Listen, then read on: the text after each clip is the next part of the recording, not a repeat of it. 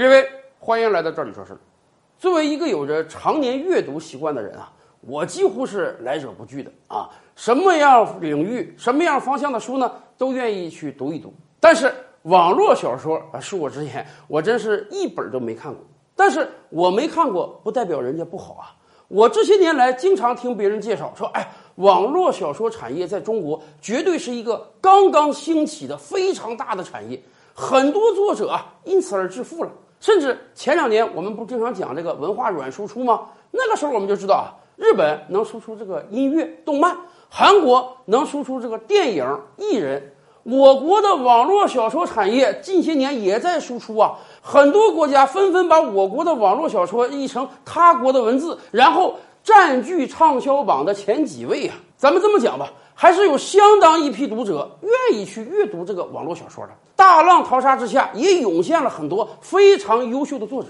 只不过最近王小贱出了非常轰动的大新闻，相信这两天大家也看到了。几乎是全行业的揭竿而起啊！网络小说的作者们突然发现，一夜之间，他们跟平台的关系从这个平等互利、共同创业，变成了作者成了包身工啊，成了写作的奴隶，而且人家给你的是格式条款般的合同啊，规定的特别详细啊，这个权利你没有，那个义务你必须尽啊，详文我就不讲了，大家可以上网去看一看。对于作者来讲，你只有签或者不签两个选择。以前我们就跟大家讲过，任何一种行业，竞争走到最后呢，一定会走到寡头竞争，甚至一家两家独大的局面。我们不说网络小说业，因为可能很多人对网络小说不是那么熟悉。我们可以讲讲外卖行业嘛？大家发现没有？今天你去点外卖，实际上你只有两家可以选择，我们都可以用颜色来对他们做一个简单的区分了。由于能够给你提供外卖的平台只剩下两家了，所以今天是平台独大呀。所以今天是平台独大呀。消费者你只能接受这两家平台的服务，外卖骑手你只能到这家应聘或者到那家应聘。更惨的是商家。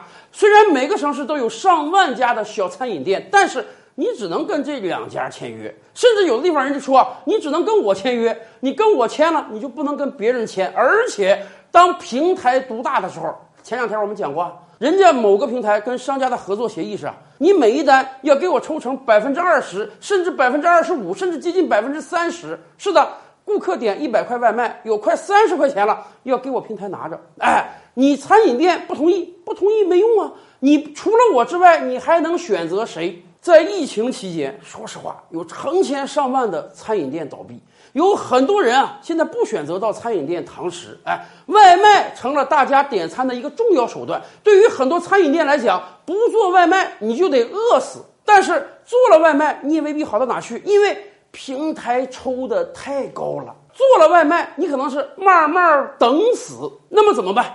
对于一个庞然大物的平台来讲，商家也好，骑手也好，消费者也好，虽然人数众多，但是我们是一盘散沙呀。我们每一个个体加起来成万上亿，但是我们面对平台的时候，我们是一个一个个体，只能接受人家的安排。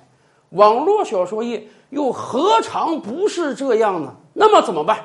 广东省餐饮协会开了个好头。前些日子我们也聊过了啊，广东省餐饮协会。